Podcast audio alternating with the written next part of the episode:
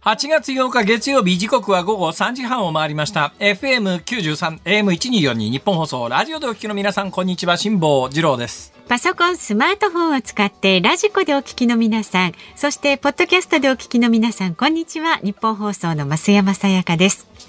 辛坊治郎ズームそこまで言うか。この番組は月曜日から木曜日まで辛坊さんが無邪気な視点で今一番気になる話題を忖度なく語るニュース解説番組です。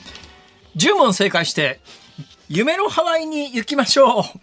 はい、えアップダウンクイズというのが昔ありましたですね。アップダウンクイズというのは一問正解するたんびに、えー、座っているゴンドラが一段上がるんですよ。で10問正解すると一番上のところにたどり着いてですね、はい、えー、見事にえー、10問正解された方はですね、うん、その高いところにタラップがつくんですね。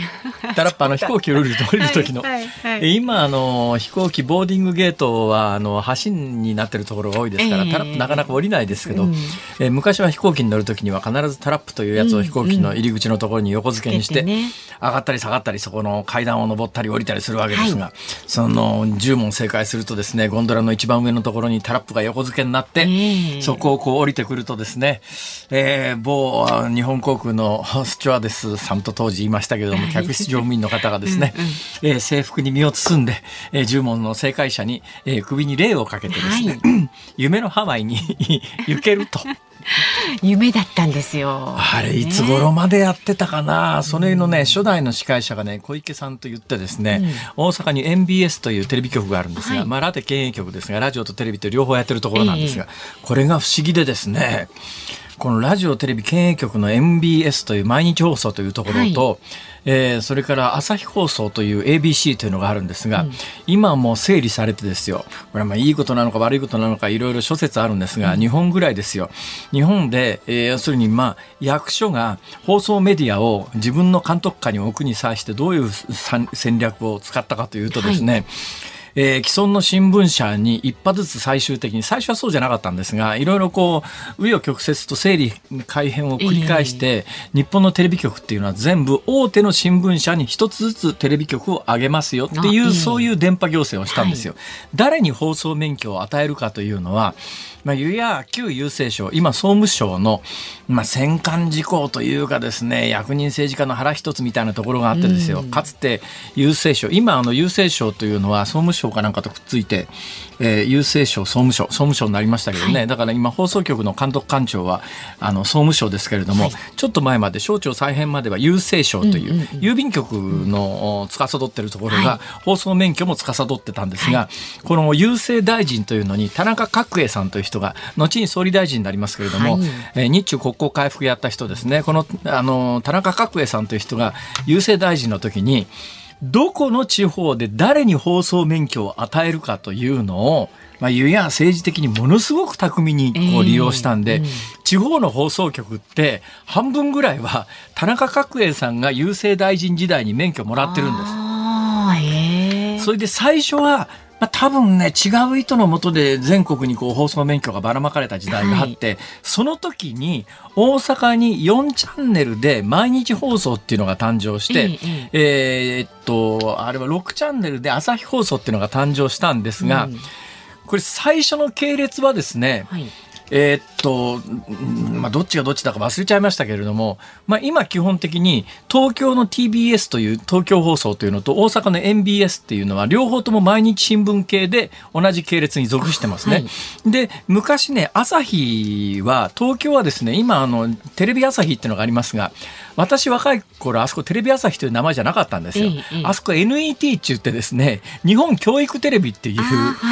あの教育テレビっていうのはこれまたややこしいんですが、え、教育テレビ免許っていうのがあって普通の放送局の免許じゃないんですよ、スタートは。だからまあいわゆるあの今 NHK が教育テレビっていうの持ってますね、はい、あれの民間放送版みたいなもので、日本教育テレビっていうのが、まあ、当時のアナログ10チャンネルだったんですね。うん、これがまあ後にテレビ朝日になり今まあデジタル化されてチャンネルも変わりましたけども、はい。テレビ朝日になって、うん、まあ、朝日の傘下に入ったわけですが、うん、この今は東京のテレビ朝日というのと大阪の朝日放送6チャンネルというのが系列だったんですが、はいうん、一昔前ここがねじれてですねじれててですね系列が東京の6チャンネルの参加は今4チャンネルで同じ毎日新聞系なんだけど、はいはい、6チャンネルの参加が大阪の、えー、朝日放送毎日朝日がこうクロスでねじれてたことがあって今のみたいに一つの新聞社で綺麗にすっきりチャンネルが割り当てられているという状況じゃなかったんで、大阪がバッテンまあ言えやその頭の中に大きなバッテンを描いていただいて、まあ要するにクロスしてるチャンネルがだからある日突然ですね、系列替えになった時に全チャンネル他に引っ越すみたいな、まあ見てる側からすると、そんなことでねじれ解消したことがあったんですけれども、えー、その頃に MBS 多分ね10ちゃん多分ね MBS 毎日放送という大阪発でアップダウンクイズというのをやってたはずです。そうでしたか。だからさっきの10問正解して夢のハワイに行きましょうというのは、うん、大阪の毎日放送が、うんうんうん、あの作っていて関東でねじれの前だったら東京 NET 今のテレビ朝日、えー、えー、ねじれの後だったとしたら、うんまあ、今の TBS の4チャンネルかで放送されてたはずなんですけども、まあ、いずれにせよそういう時代ですよ、はい、そこの時の、えー、MBS という放送局の看板アナウンサーに小池さんというおじいちゃんがいてですね、うん、まあ、私のイメージで言うとおじいちゃんですが当時は若かったんだと思いますが ね、この人は関西の大阪の放送局のローカルの局のアナウンサーだったんだけど後に多分ねアナウンス室長ぐらいまで行ったと思いますが、この人が若い時に大阪発で全国ネットでやってたのがこのアップダウンクイズズというやつで、はいはい、10問正解すると夢のハワイに行けたんですよ。何の話？いやだからハワイの話なんじゃないですか？そうなぜ今日このハワイの話をしだしたかというとですね 今日本番前に横に座ってる構成作家の安倍ちゃんとですね、はい、いやもうなんか辛坊さん全然働きなさそうですね。どうしてわかるみたいな。いや来週もうハワイ心はハワイに飛んでるでしょみたいなこと言われて本番3秒前ぐらいまでハワイの話をしていたんでその勢いでオープニングのトークをしてしまいまして 私今日オープニングトークはですねものすごく分厚く文化的な皆さんにお聞かせしたいようなお話がてんこ盛りであったんですが、本番3秒前に安倍ちゃんが全部を崩してしまいましてですね、ハワイの話をせざるを得なくなったんですが、もう一つ週末私ですね、今取り組んでおりますのが、えー、1980年代から90年代前半にかけて、私が出ていた大量の VHS ビデオテープというのを山の家で発掘してですね、えー、この山の家を人手に渡しちゃったもんですから、えー、まあ、手元に引きずら人人を引き取らざるを得なくなって、はい、でいろいろこのゴミの出し方を調べたところ、うん、私の住んでる地域では VHS の古いビデオテープは、通常のゴミと一緒に燃やせるゴミで出してくださいっていう。そうなんですか。燃やせるゴミで出せるんだうちの地域は、えー、っていうんでちょっとずつ大量にありますから、これいっぺんに出すと迷惑なんで、一回ゴミ捨てるたんびに2、3本ずつゴミの中に忍ばせて出そうかなと思ったんだけど、ラベルを見たら1980年代、90年代の、まあ懐かしのテレビ番組などが録画されてるわけですよ。はいはい。ではこれもったいないっちゃもったいないよなということで、わざわざ中古で、中古じゃないともう新品売ってませんから、中古で VHS のビデオデッキというのを買ってですね、えー、さらにあの中古の VHS のビデオデッキから出てくる信号はアナログ信号なので、はい、今の録画機器は対応できないんです、うん、パソコンにも入れられないんです。だから一旦デジタル変換しなきゃいけないんですが、うん、これデジタル変換する機器を買って何回もトライしたんだけどどうしてもうまくいかなくて最終的にもう一体型で、はい、そのあのビデオデッキから出ている赤と黄色と白のえー、あの RCA ジャックっていうんですがあのコードを挿して、その3色のコードを挿すだけで SD カードに録画ができるっていうやつがあるんですねいろんなものが。だから今結構ね高齢の方で古いビデオどうしようかって捨てちゃうのももったいないなって、うん、もうデジタル化するとすごいあのサイズが小さくなりますから、うん、えー、デジタル化して保存しとこうかっていう人も結構そういう需要があるんだと思いますよ。でそういう機器を買ってきてですよ、はいはい、今数百本の VHS のビデオテープをもう休みのたんびにこれが時間かかるんですよ。何せね昔あの今も貧乏ですが当時はそれは輪をかけて貧乏。貧乏じゃなくても当時120分のビデオ、うん、VHS ビデオテープっていうのは確かね、はい、1000円近くしたと思うんですよ、うんうん、結構いい値段なんですね、うん、120分のテープで120分しか録画できないかというと当時は3倍速モードっていうのがあってですね、はいはい、120分のビデオテープなんだけれども3倍速モードで撮ると画質は落ちるけれども360分撮れるわけですよ、つまり2時間テープで6時間録画ができる、で私の数百本に及ぶアーカイブ昔の VHS のテープは全部3 3倍速で録画されているんで、はい。120分テープに6時間分入ってるんですね。この6時間分のビデオを SD カードにデジタル化して録画するためには、とにかく VHS のデッキに入れて6時間再生しないあと。同じ時間取るんですね。いやそうなんですよ。SD カード同士とかデジタル信号同士ならば、はいはい。別に2時間の映画でも、まあ、今の最新の機種だったらもうスマホの性能のいいやつでねえ。5G かなんかだったら、秒単位で2時間の映画ダウンロードできたりするじゃないですか。あっといですよね本当本当ところが VHS のテープの場合はあー6時間録画されているテープを6時間デジタル化しようと思うと6時間ビデオデッキ回してつなぎっぱなしにしなきゃいけないわけですよ。地道な作業ですね。そうなんです。テープ1本6時間ダビングするのに、はいはい。6時間1日かかっちゃうわけですね。うん。まあ6時間1日かというと私の空いてる時間でその作業ができる時間を考えると やっぱり1本が限度だから、うん。それを1日1本ずつ、もう気の遠くなるような作業をして、うん。1980年代からへー90年代前半のうん。ビデオを見ていて、うんあのなニュースのコーナーみたいなものも録画されてて、うんうん。昨日たまたま1983年ぐらいのビデオをちょうどダビングしてたんですよ。ほんで録画したあの意識もないんだけれども、うん。番組と番組の間かなんかのニュースコーナーみたいなものもそれに録画されていて、ええ。ずーっとダビングしながら見てたらですね、うん。当時の株為替っていうのがはいはいはい。出てきたんだけど、はいはいおい今より円高じゃんみたいな。これ日本経済どうなってんだこれっていう。つまり通貨の価値というのは通貨の力っていうのはその国の経済力ですからね。え？30年前と何これっていう。だから今の135円みたいな為替相場っていかにやっぱりちょっとねここ数十年で日本の国力がめちゃめちゃ落ちちゃってるかっていうのがねまあよくわかるっていうか30年前の経済ニュース見ててあれ出てくる数字が今とほとんど一緒で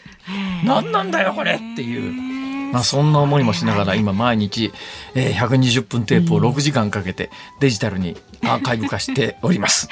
楽しいですねあれだけたくさんの80年代の,、ん。あのビテレビ番組をん。デジタル化で持ってる人ってそうそういないと思う。それは貴重なライブラリーになるんじゃないいやですか？私そう思います。というのがですね、某日本テレビっていうところで、はい。長年私、ズームインスーパーという番組、ズームイン朝というのがあって、これ80年代、90年代、2000年代に入ってズームインスーパーっていうのもやってたんですが、ある時、某日本テレビから連絡が来てですよ、私読売テレビ時代なんですが、あの、実はオンエアを全部ビデオで撮ってたと。うん。あれ生放送なんで、はい。素材はアーカイブがあるらしい、ああると思うんですが、生放送って基本的に残ってないんですよ。だけど、はいズームイン朝に関しては、番組が独自に、あの、もう放送開始からの分を全部、撮ってたの？はい、撮ってたと。だから放送開始から全部のビデオが残ってるんだけどええ、さすがに膨大なビデオになって、もう置いとくとこもなくなったし、これまあある意味プライベートな立場で番組関係者が撮ってたもんだからええ、もうこれも廃棄することにしましたんで、もしその中で必要な部分があったらええ、各局申し出てくださいと。その部分はダビングして局に差し上げますからっていう案内が今から10年ぐらい前に来たんですよ。まあということは、はい今から10年ぐらい前に生放送で放送されてたやつは全部もう局のアーカイブにもないはずです。大半なくなっちゃってる。その昔、ビデオテープ自体が大変貴重だし、放送局でも生放送なんか録画してなかった時代がある。はい。もう大昔、1950年代とか生のドラマとかありましたからね。はいはいはい。生のドラマで時間よ止まれかなんか言うとですね、うん出演者がピッと止まるんだけど、テレビ見てると止まってはいるんだけど、手足がプルプルしててですね、うわ、止まってねえじゃんこれ。っていう。そういう生ドラマの時代もあって、はい。最後あのの生のドラマって生で放送してると最後時間が余ったり足りなくなったりするわけで、急に最後の方になって出演者が早口になったりですよ。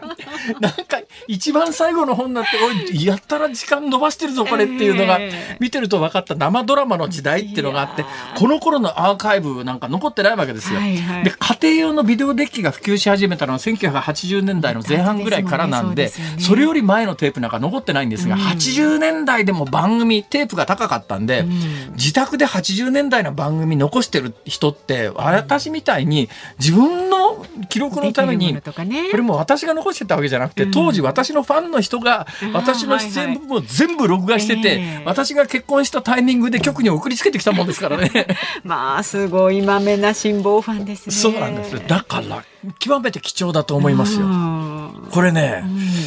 結構ねこれで YouTube で公開したらお金稼げるはずなんだけど肖像権と著作権と両方丸引っかかりですからね。で損害賠償請求された時の賠償金を考えたら こういう無謀なことはしちゃいけないんですが。どっかに提供したらどうですか？いやどこも提供できないですね。アメリカなんかはまあそういう専門のアーカイブが公的機関としてありますけども、日本はないんです日本は聞いたことないですね。だからそういうものって残っていかないんだと思いますよ。だから昔の文化がそうやってね急激に今消滅しつつある時代に。大変貴重なものなんでそのうちうちでねプライベートサロンかなんかやって、うん、プライベートのサロンでお見せする分には。ね、でそこでお金を発生させちゃいけませんけれども 他の飲食名目で金を踏んだくってあ何を言ってんだろうな本当に。先行きましょう。見たい今度見せてくださいね。さあ株と為替の値動きです。今日の東京株式市場日経平均株価続伸しました。先週の金曜日に比べて73円37銭高い。2万8249円24銭でした決算に期待した先回り買いで上昇する銘柄が目立ちまして相場を押し上げました。また為替相場は現在1ドル135円20銭付近で取引されています。さあズームそこまで言うか。この後はお知らせを挟んでズームフラッシュ。それから辛坊さんが独自の視点でニュースを解説するズームオン。4時台は元理事への資金提供疑惑五輪マネーをめぐる利権構造はどうなっているのかという、えー、話題につきまして作家スポーツライターの小林信也さんにお話を伺います5時台ではイスラエルとイスラム聖戦が停戦したニュースにズームする予定ですさあ、ラジオの前のあなたからのメッセージお待ちしております。ニュースに関する疑問、辛坊さんへのツッコミ、何でも結構です。メールは zoom zoom アットマーク一二四二ドットコム。ツイッターはハッシュタグ漢字で辛坊治郎、カタカナでズーム、ハッシュタグ辛坊治郎ズームでつぶやいてください。さあでは今日のズームオンミュージックリクエストお題はどうしましょう？はい、本日はですね。結婚を機にファンを辞めると言われた時に聞きたい曲 結婚を機にファンを辞めると言われた時に聞きたい曲そのビデオの方はそうだったんですか？うんタイミングから見てそうだったと思いますね。もうあなたのことは応援しないわよみたいな感じだったんですかね。えー、どうなんですか？最近はだけどアイドルの方って昔のアイドルって彼氏がいるとか彼女がいるとか絶対言わなかったですけど、ねはい、今のアイドルの方って別に彼女がいる、彼氏がいるは平気ですよね。オープンですよね。ファンの人もあんまり気にしないのかしらそういうの。うん昔ほどは、あのね推してる人が結婚したらショックっていう話は聞かないこともないけど昔ほどはこだわってないのかもしれないですね。うんはい、まあいいやそんなことは。の、えー、ズームアットマーク一二四二ドットコムまでねなんでその曲選んだのか理由も添えて送ってくださいお待ちしております。ニッポン放送がお送りしていますズームそこまで言うか。このコーナーでは辛坊さんが独自の視点でニュースを解説します。まずは週末から今日にかけてのニュースを紹介するズームフラッシュです。アメリカのシンクタンクが5日、ウクライナに侵攻したロシアがイランから提供を受けた無人機を戦闘に使用していると指摘しました。ウクライナ側によりますと、イランは46機の無人機をロシアに引き渡したとしています。ウクライナのクブラニフ。インフラ担当相が6日。クブラコフ。インフラ担当相が6日。黒海に面したチョルノモルスク港にバルバドス船籍の貨物船が到着したと明かしました。ウクライナ産の穀物を積み込む予定でロシアによる2月の侵攻開始後外国籍の船が入港したのは初めてです。ウクライナの国営原子力企業エネルゴアトムは7日。前日に続いて再びロシアがザポロジエ原発を攻撃し使用済み核燃料の貯蔵施設近くにロケット弾が着弾したと発表しました。モニターが破壊されたため周辺の放射線量に変化があるかどうかなどは直ちに検知できないとしています。広島は6日アメリカ軍による原爆投下から77年の原爆の日を迎えました。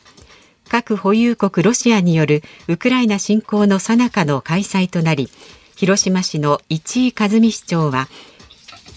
えー、広島市の松井和美市長は一刻も早くすべての核のボタンを無用のものにしなくてはならないと核兵器廃絶を訴えました。中国人民解放軍が台湾周辺で展開してきた大規模な重要軍事演習行動が7日事前に予告した4日間の日程を終えました。アメリカ議会上院は7日およそ58兆円規模のインフレ抑制法案を可決しました。気候変動対策や薬の価格の引き下げ一部の法人税の引き上げなどが盛り込まれています。安倍晋三元総理大臣が銃撃され死亡した事件から今日で1ヶ月となりました。こうした中6日には山上徹也容疑者が安倍元総理に向かって歩き出し発砲するまでにおよそ10秒あったことが分かりました。現場の警察官はその間車や人通りのない車道を横切る容疑者の姿に気づいていなかったということです。東京工業大学と東京医科歯科大学が統合に向けた協議を始めることが分かりました。理工系と医療系で国内トップレベルの研究力がある両大学が統合することで政府が年間数百億円の資金を支援する国際卓越研究大学の認定を目指す方針です。そこまで言うか。えー、東京工業大学と東京医科歯科大学ともに、まあ、超一流の国立大学、はい、国立の理科系の大学ですけどね、うん、えー、統合すると、まあ、背景に何があるかというと日本急激な少子化が進んでいて、あの将来の学生数が減っていく時代に、はいはい、で同時にですね日本の大学のランキングってやつが、まあ、世界ランキングランキングの中でだだ下がりに下がってるんですよ。ええ。もうあの日本の国力、まあ、通貨の力経済力もなんとなくあの我々世代だとみんな東アジアでは少なくとも一番だろうと、うん。うん、世界でも第何位一桁の上の方には入ってるだろうっていうイメージあるんですが、うん。はい、最近どの経済指標をとってもアジアの中でも5番目ぐらいいろんな意味でね、大学のランキングでもアジアの中で東大はトップじゃないないですからね。そんな中で、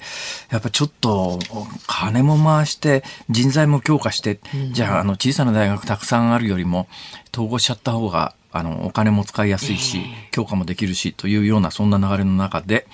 え東京工業大学と東京医科歯科大学これ統合すると、はい、おそらく予算規模や人員規模でも北大東北大よりも上ぐらいになる。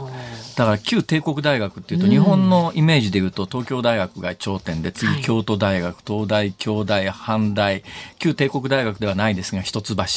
まあ、理系では東京工業大学っていうような序列なんですけども、まあ、その中で東京工業大学と東京医科歯科大学が統合することでですねやっぱり日本のトップ、まあ、世界でもトップクラスを狙えるそういう組織を作ろうじゃないかと、はい、そんな動きです。ズームフラッシュでした8月8日月曜日時刻は午後4時を回りました。ニッポン放送から辛坊治郎と。増山さやかでお送りしています。ズームそこまで言うか。メールを一枚ご紹介します。ありがとうございます。横浜市にお住まいのラジオネームペンネームザキさんですね。はいはい私も家にあった数百本のビデオテープを処分すべくパソコンに取り込んでデジタルデータ化しましたよ。素晴らしい。ね、巻き戻している途中でテープが切れてカセットをばらしてセロテープで修復したりしながら去年の8月から始めてようやく終わりました。あやっぱり1年がかりなんだ。よくわかります。えあのでもねよくできてるのは、はい、あの VHS テープってあるじゃないですか。はいまさに同じで、うん、あの古くなってくると、まあ、テープがよれたり切れたり、うんうん、で一番最初まで巻き戻すとテープの出発点のところでリールから外れちゃうことがあるんですよ。でそれ直すために、うん、あの当時のものってよくできててですね、あの昔の VHS テープってビスで止まってるんです。4本か5本のビスで、だからねじ回し開けると、カセットが分解できるんですよ。簡単に。コスト考えたらあのもんビス止めにせずに、うん、あのプラスチックだからガチッと圧着しちゃった方がいいんだけど、多分メンテナンスを考えて当時の VHS のテープってネジで外せるようになってんですね。私も今回チャレンジしました。で今ネットは便利だなと思うのは、VHS 分解って 入れるとですね VHS テープの分解の仕方から、で元通りにテープこうここを走らせた方がいいっていうのまでしっかりと写真入りで情報出てくる、あデジタル時代だなと思いますねこれ。はい、まあ、ねたくさんいらっしゃるっていうことですよねそういうことされてる方、ね。まあ、でもね今回でもそうやってアーカイブ化しててつくづく思ったんですが私そのね、はい、メール寄せていただいた方にもお聞きしたいんですが、うんうん、アーカイブ化してなんかで、ね、満足して死ぬまで結局二度と見ないんじゃないかと思うんですよね。それはあるかもしれないですよね。そしたらですね、はい、この手間は何なんだと。うんだからやっぱりプライベートで上映会みたいなのしたらプライベートで上映会です見ますよね私たちね辛坊さんの若い頃参加費1万円ずつ取りますから それじゃ嫌だ。多分違法行為だと思います。そうでしょ、はい、ね見てみたいですでも本当に。わかりました。と今度見せてください。わかりました。あの結構80年代面白いものいっぱいありますから、え。ー、はい。徳光さんなんか若いっすよ。ああ80年代。80年代の今から2 30年ぐらい若い徳光和夫さんがズームインとかやってますからね。へえ。でもやっぱそういうの見てるとこういやでもねその時ねあの野球の解説に、はい、えー、後に太陽ホエールズの監督になられて巨人のヘッドコーチも務められた須藤豊さん。うんが出てくるんですよ。うん、はあ須藤さんだと思ってですね。当時須藤さん結構なそれなりにお年だったと思うんですが、うん、須藤さんはいまだに元気ですからね。今は「夕刊富士」かなんかで多分ねあの連載持ってるかなんかニュースの,、あの野球の解説もしてらっしゃるはずなんで、うん、須藤豊さん元気だわ。当時やってたヒゲ辻さんとかねタイガースのあのキャッチャーだった人いるんですが、うん、そんな方はもうかなり早くに亡くなられてるんですが。そうですか。いやだからあの世代の人ってねやっぱり長生きの人からいろんな人までいろんな人生いろいろだなとかそんなことを考えてでもきっとそれで終わりですね。まあでもいいんじゃないですか。することにきっと意味がありますよ、はい。うん、と思います、ね、はい、メールまだまだお待ちしておりますのでご意見お寄せください。メールは z o o m zoom アットマーク一二四二ドットコム。ツイッターはハッシュタグ辛坊治郎ズームでつぶやいてください。今日の番組のエンディングにおかけするズームミュージックリクエストのテーマは結婚を機にファンを辞めると言われた時に聞きたい曲というこれきりこれきりもうあれ誰の曲だっけ？山口百恵さん山口百恵さんです、これはありですか、うん、あまあありです。まあまあありということ、ねはい、ありですけど、そう言っちゃったらかなりの誘導ですね、それ。そうですね。あの、はい、選曲の理由なんかも書いてね、送ってください。お待ちしております。さあこの後は元理事への資金提供疑惑五輪マネーをめぐる利権構造はどうなっているのか作家スポーツライターの小林信也さんに伺います。日本放送辛坊治郎ズームそこまで言うか。この時間特集するニュースはこちらです。元理事への資金提供疑惑五輪マネーをめぐる利権構造はどうなっているのか。東京オリンピック・パラリンピック組織委員会の高橋治之元理事の会社が大会スポンサーだった青木ホールディングス側から資金提供を受けていたとされる問題が波紋を広げています。こうした問題が起きる背景にはオリンピックをめぐる莫大なお金の存在が指摘されていますが世紀の祭典を舞台にした利権構造とは一体どんなものなのでしょうか。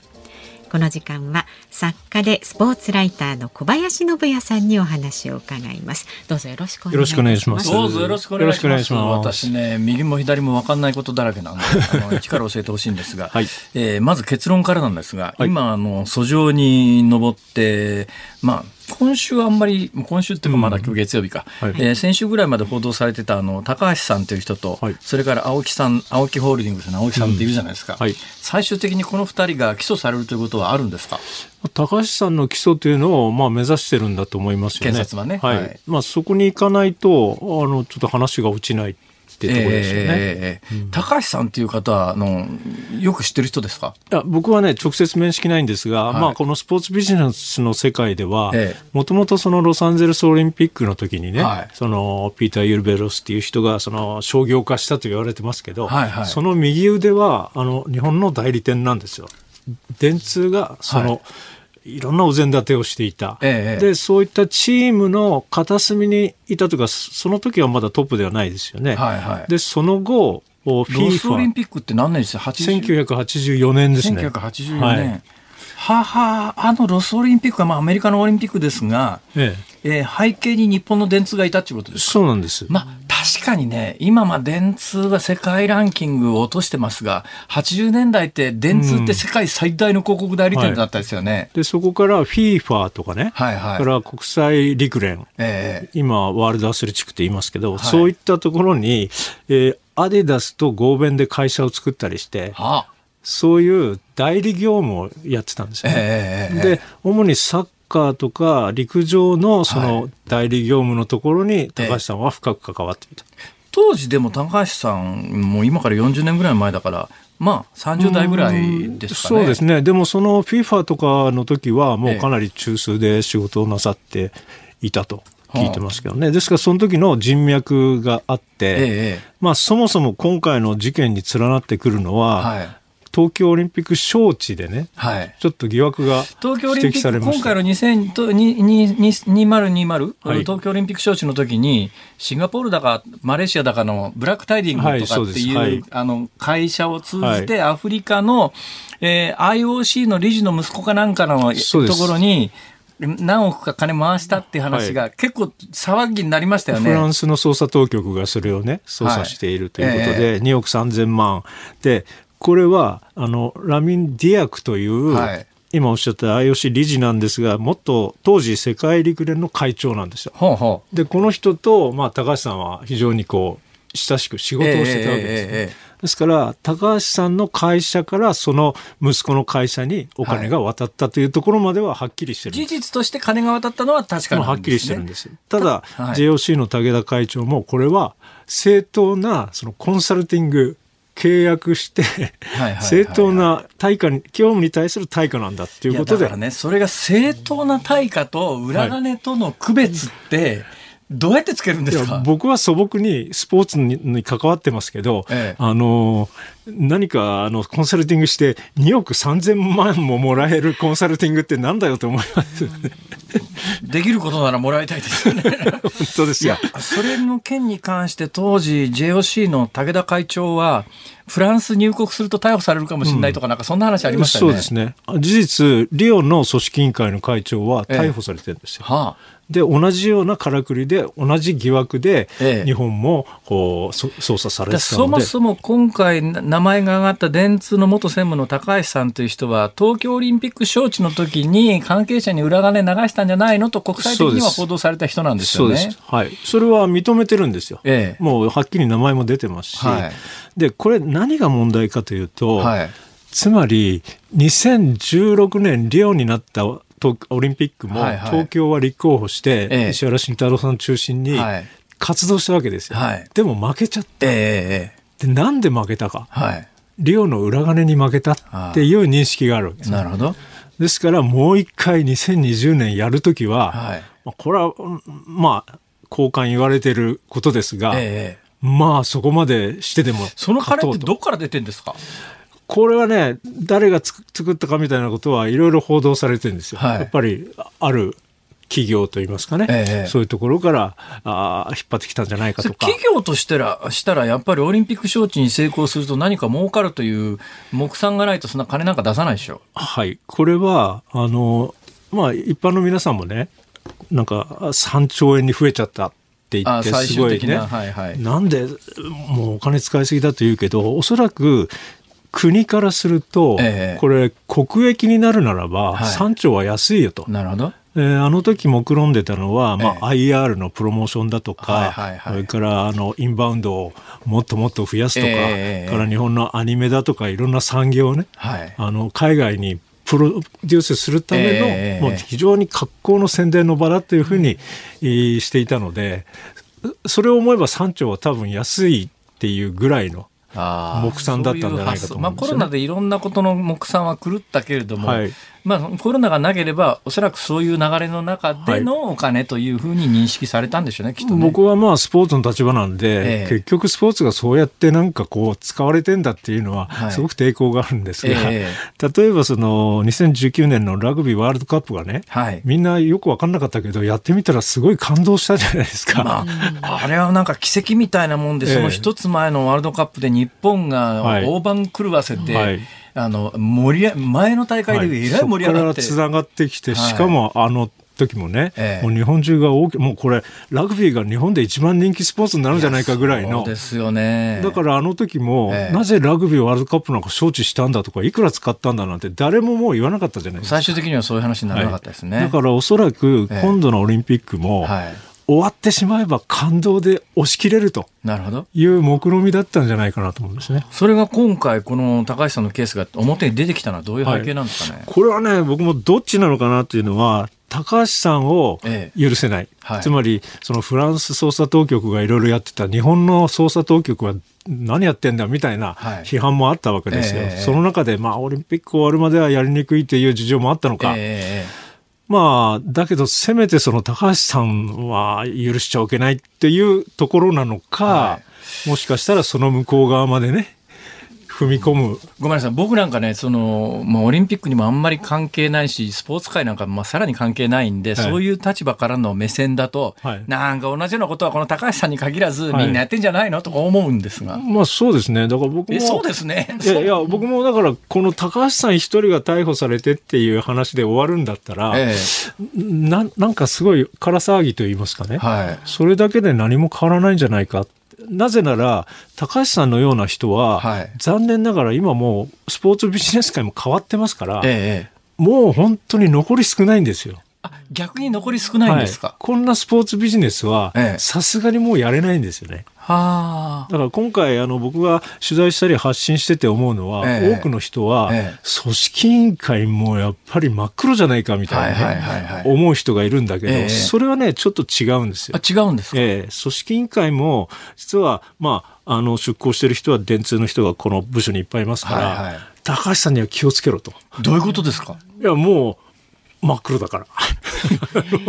高橋さんが妙なことを企んだら、お前絶対乗っかるなよっていうことは相当釘を刺されてたっていうことを聞きました。組織委員会ぐるみで似たようなことをみんなでやってたんじゃなくて、この高橋さんという今、訴状に上ってる人間はやっぱり組織委員会の中でも得意な人というふうに認識されてたということですか、今回はそうですね。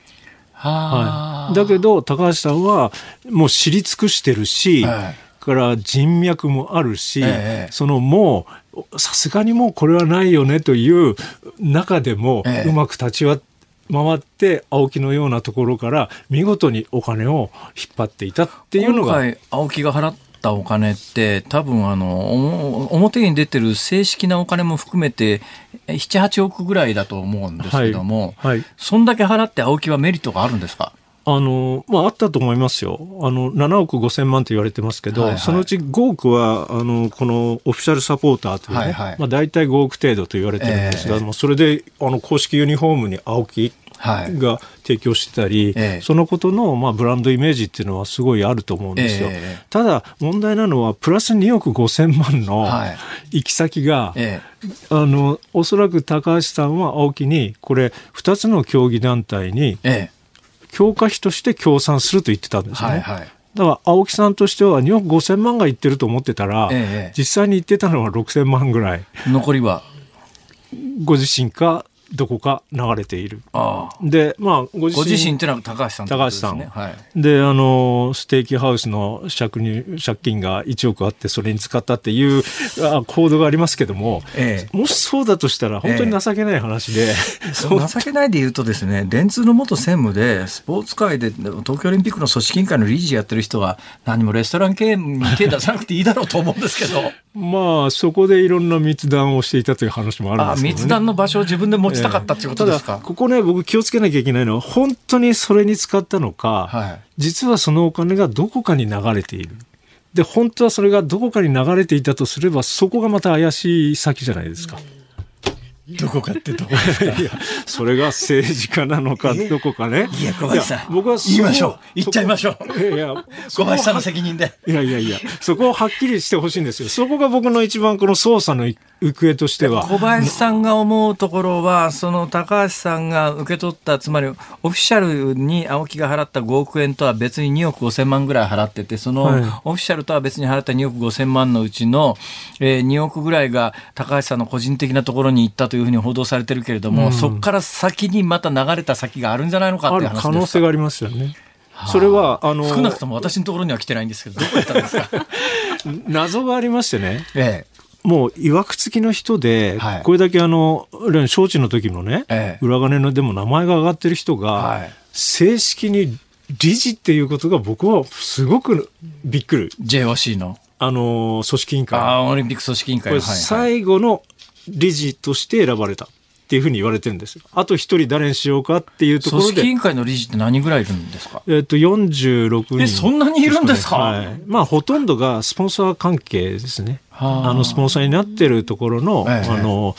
まあ、トップの方とか、え、まあ、あとは JOC 関係とか。つまり名前だけ並んでるけれども、はい、実質的な活動はしていないっていう人が、じゃあそうですね。あの、いろいろ調べてみると、じゃあ理事がどれだけの権限があったかというと、はい、ほとんどはトップが決めていて、トップって誰ですか？あの、まあまあ、事務総長だったり、はい、その、まあ、その、それぞれの分担のトップですよね。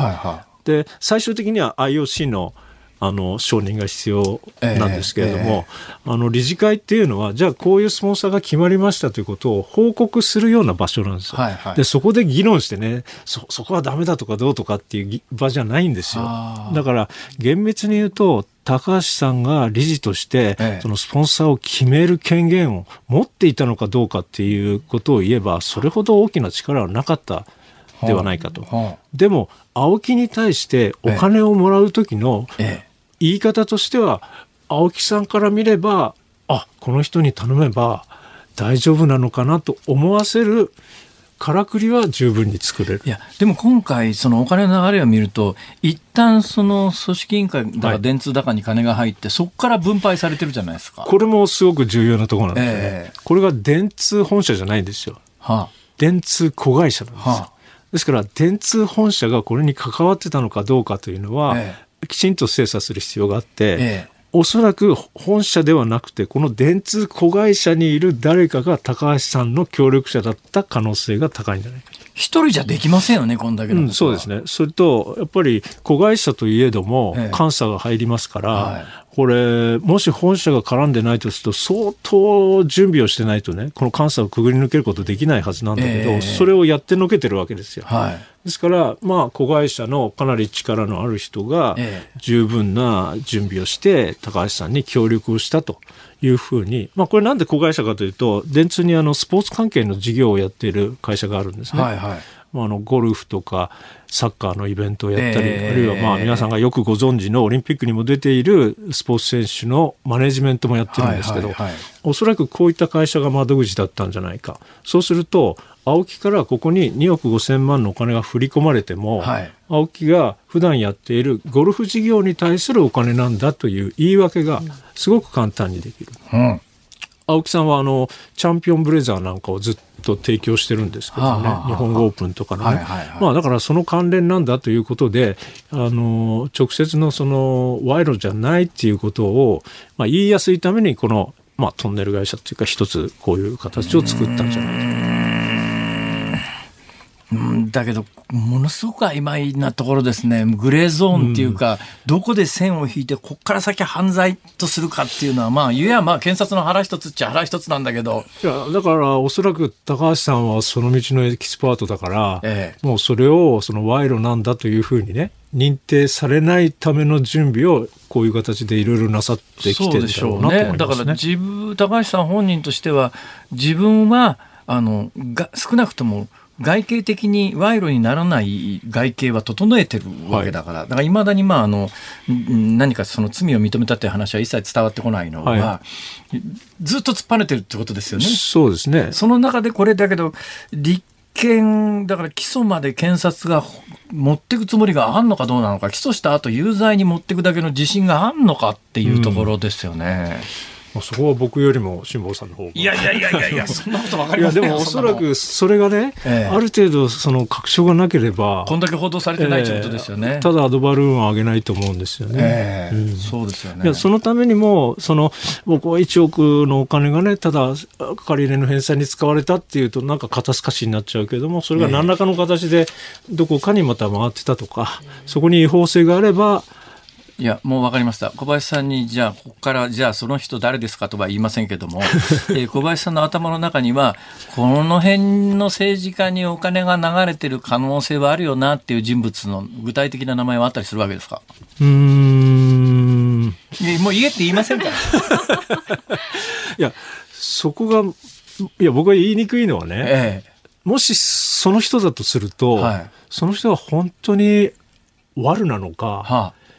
やっぱりオリンピックを日本に持ってくるって、どんな手を使ってでも、日本のためなんだっていう正義みたいなものがあるとしか思えないですよね。あ。あなるほどね。自分の私服を肥やすというよりも、はい、本心から日本にオリンピックを持ってくるということが国益にかなうと思っってるんじゃないのかと小林さんは思うわけですね。まあそうですね。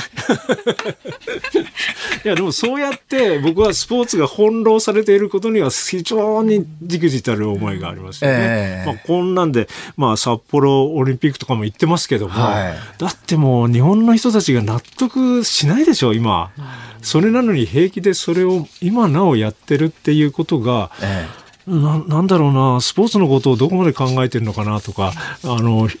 皆さん一人一人のことを考えてないっていうことが明らかですからね。えーえーどうですか？長年そのスポーツ日本のスポーツを見てきて。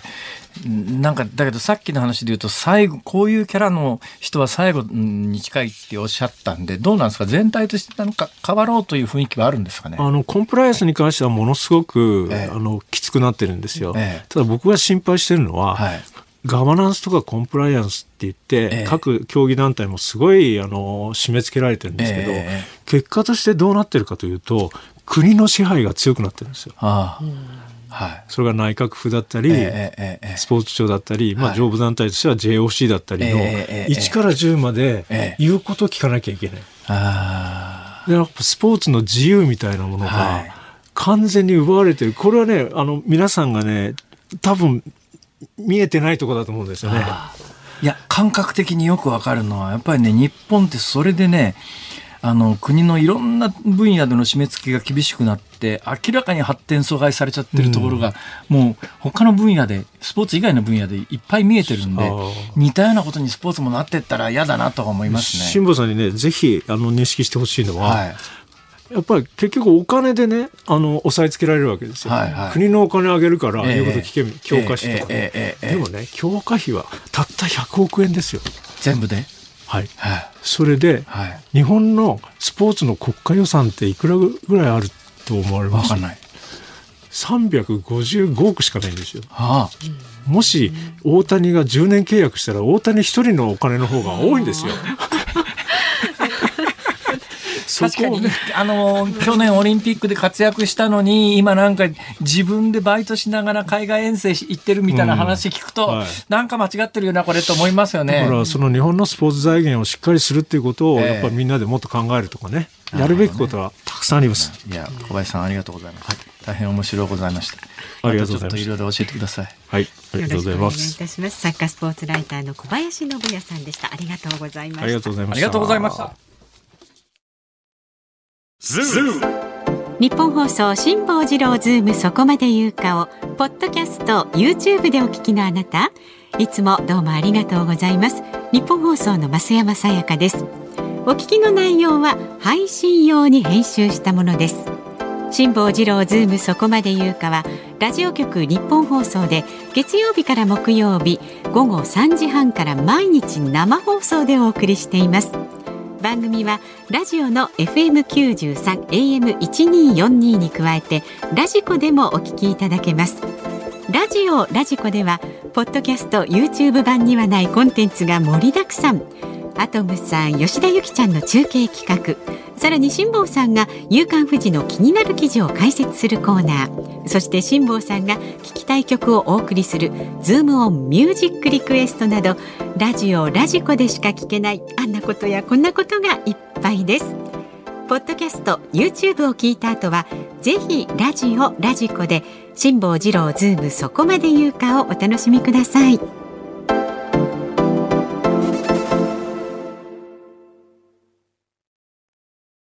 8月8日月曜日時刻は午後5時を回りました。こんにちは辛坊治郎です。こんにちは日本放送の増山さやかです。さあこの時間はズームオンミュージックリクエストに寄せられたねメールご紹介してありがとうございます。今日のズームオンミュージックリクエストは結婚を機にファンを辞めると言われた時に聞きたい曲です。そんなことが昔ありました。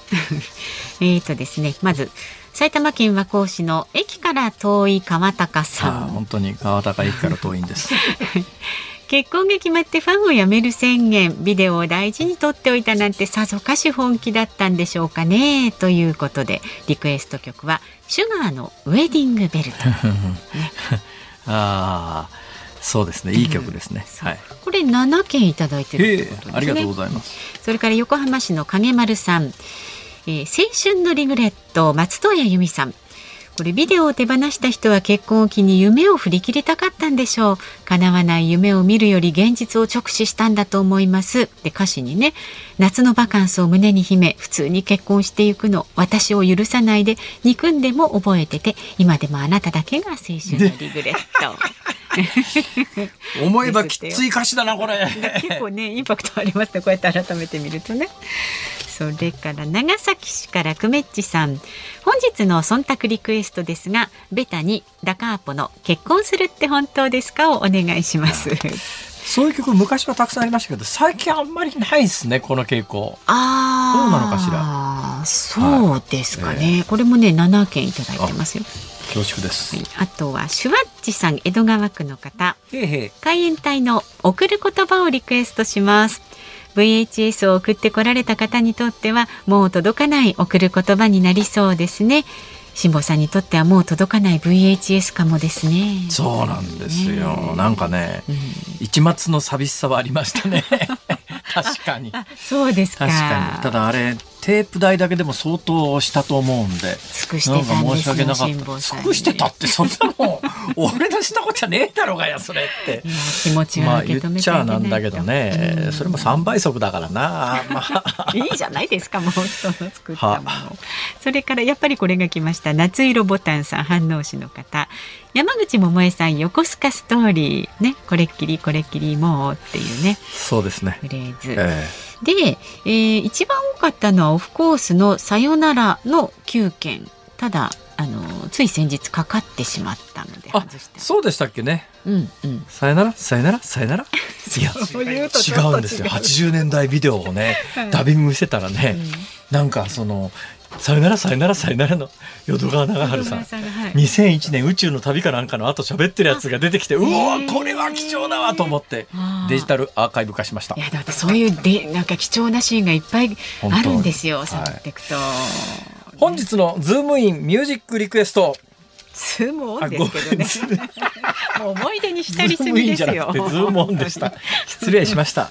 本日のズームオンミュージックリクエスト、山口百恵横須賀ストーリー。あ、振っておきながらこれに行くわけですね。はい、それです。はい、ではエンディングにお送りいたします。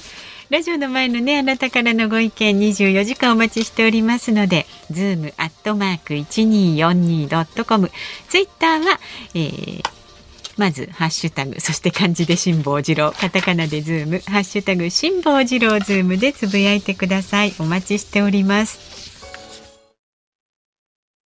ニッポン放送辛坊治郎ズームそこまで言うか。今日最後に特集するニュースはこちらです。イスラエル軍とイスラム聖戦が停戦で合意。イスラエル軍が5日に空爆を始めたパレスチナ自治区ガザの情勢をめぐり標的とされる過激派組織イスラム聖戦は7日夜イスラエル軍との停戦で合意したと表明しました。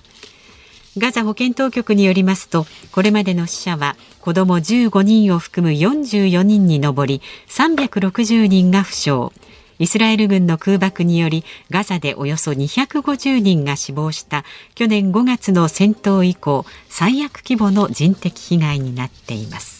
ズモンの3番目としてこのニュースを、えー、安倍構成作家の安倍ちゃんと、ディレクターの岸田さんと2人で決めて、ここに置いてるんだと思いますが、素朴にあの増山さんに伺いますけどもこのニュースで、どんな解説を求めてます？私はこのパレスチナ問題っていうのは、はあ、何度説明をされても、ええあまり深く理解ができないまま何度聞いてもまたねどこがわかんないですか、うん、まずねパレスチナの場所に関して多くの日本人が理解してないのは、うん。地中海の一番東のところにあるんですよ。はい、なんかあの、ヨーロッパとの関係がものすごく日本人の頭の中では薄くてですね、地理的に切れちゃってるんですけども、うん、あの地中海って一番西のところに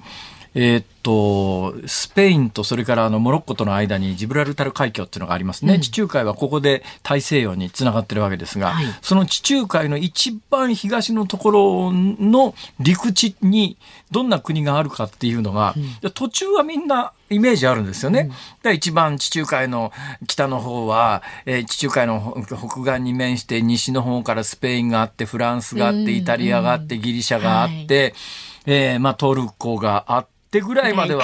トルコぐらいまでは行くんだけど、ええ、あれ？地中海の一番東の端って何があるの？っていうと、はいはい、まさにこのパレスチナっていうか、イスラエルがあるのでございます。私、イスラエルのエルサレム等々、テルアビブ等々、実際行きましたんでね、まあ、いっぺん行くと頭の中にこう地理的関係とか歴史的な関係とか、何せエルサレムにはですよ、はいイエス・キリストが処刑される時に歩いた道っていうのが残ってますからね。ただまあこれもね、本当にそこを歩いたんではなくて、うん、そこがキリスト教の聖地として処刑されるためにこの丘をイエス・キリストが十字架を背負って歩いたっていうことになったのは紀元前確かね、ローマ帝国時代で2世紀か3世紀。だから、イエス・キリストが死んでから、何百年か経ってからだから、いや、本当にそこ歩いたわけじゃねえじゃんって話なんだけど、はい、少なくともキリスト教徒の間ではエ、ルサレムの、その旧市街というところに、あの、イエス・キリストが十字架を背負って歩いて、遡って、で、最後にですね、えー、その十字架を立てた穴っていうのがあるんですよ。立てた穴のところに信者の皆さんがその教会があるんですけど、その教会のところに穴があってそこに手突っ込んでこれイエス・キリストが処刑された時の十字架の穴に手入れて、あ、この四角のところに十字架がさ木で木でできた十字架が、あの刺さって、うん、そこにイエス・キリストが貼り付けになって処刑されたんだっていう、その場所があるのがエルエルサレムですからね。ところが話がややこしいのがですねそのエルサレムっていうのはあのキリスト教徒にとってはそういう場所ですよ。はい、ところがですねイスラム教徒にとっても聖地なんですよ。それどういう聖地かというと、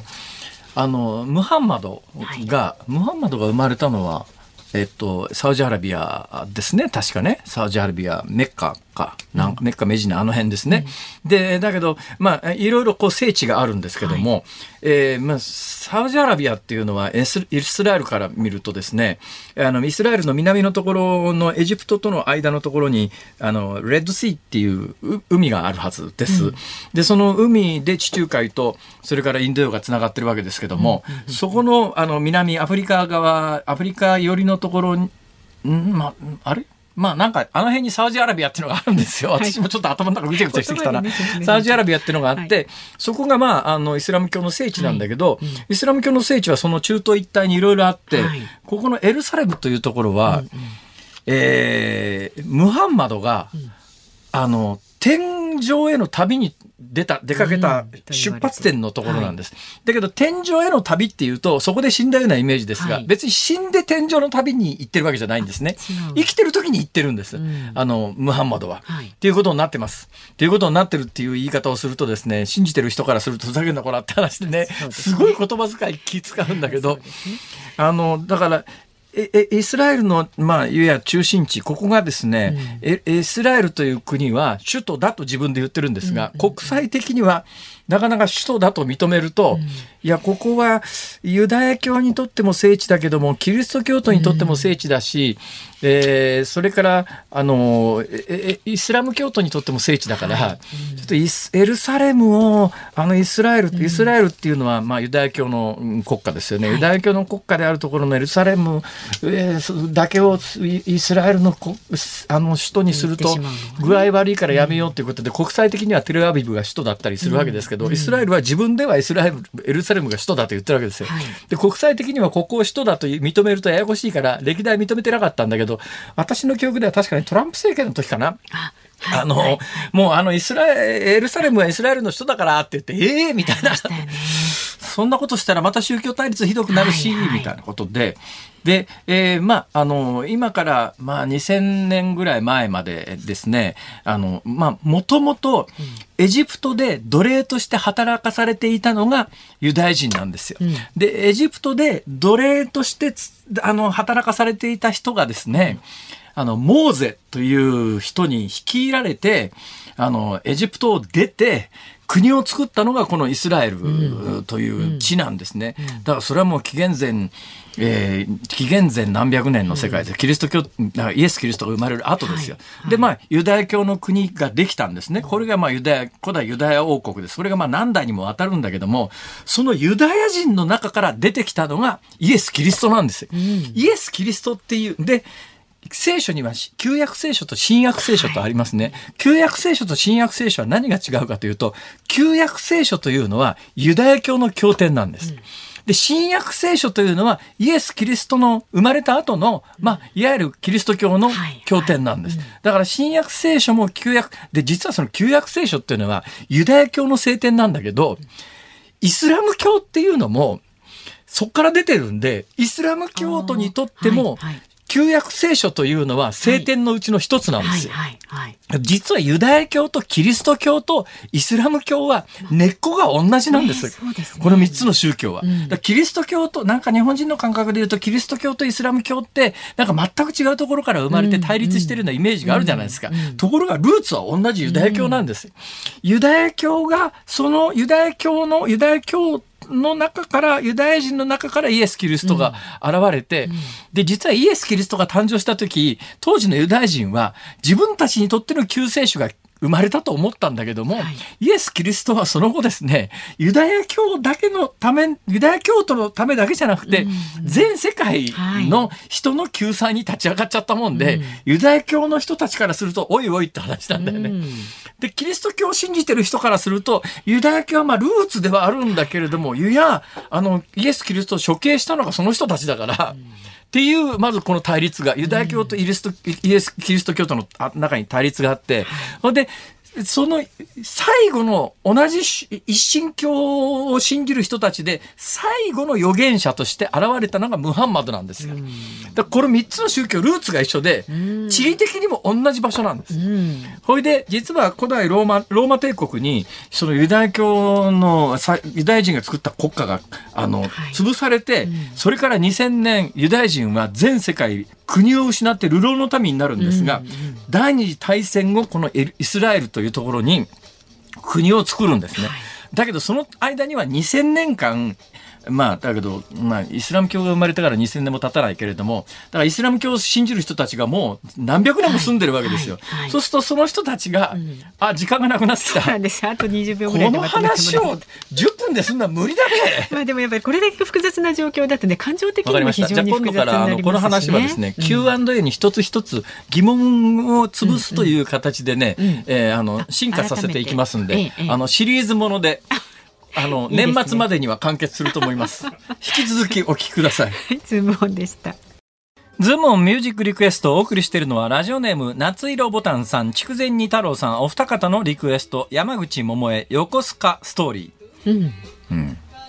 えー、世代的には増山さんの一つ前ですね。はいはい、そうですね。まあ私ももちろん。これは歌えたりなんかしないわけですか。歌えます。あ、歌え、歌えるんかい。はいはい。そうですか。えー、えー、子供の頃ね、見てました。こうました。こうして聞くと、山口百恵さん、いいですね。いいですね。本当ですね。本当にね。えー、でももう、あの芸能界完全引退されてね。そうそう全く。スパッとね。なかなかあの人生として綺麗だって言ってるうちにあ時間がどんどん。そうですよ時間です、はい、お聞きのニッポン放送この後5時半からショウアップナイタープレイボールです。明日の朝6時からの飯田浩二の OK 工事アップ。コメンテーターは経済アナリストのジョセフ・クラフトさんです。円安の状況を日本はチャンスとして捉えることはできるのか日本企業の打開策についても伺っていきます。でこの辛坊治郎ズームそこまで言うかゲストは IT ジャーナリストの三上洋さん。あの KDDI の通信障害の全容が判明再発防止策などにズームしていきます。はい三上さん。えー、相変わらず艦隊コレクションをやってらっしゃるんでしょうか？辛坊治郎ズームそこまで言うかここまでのお相手は辛坊治郎と。増山さやかでした。明日もあるよ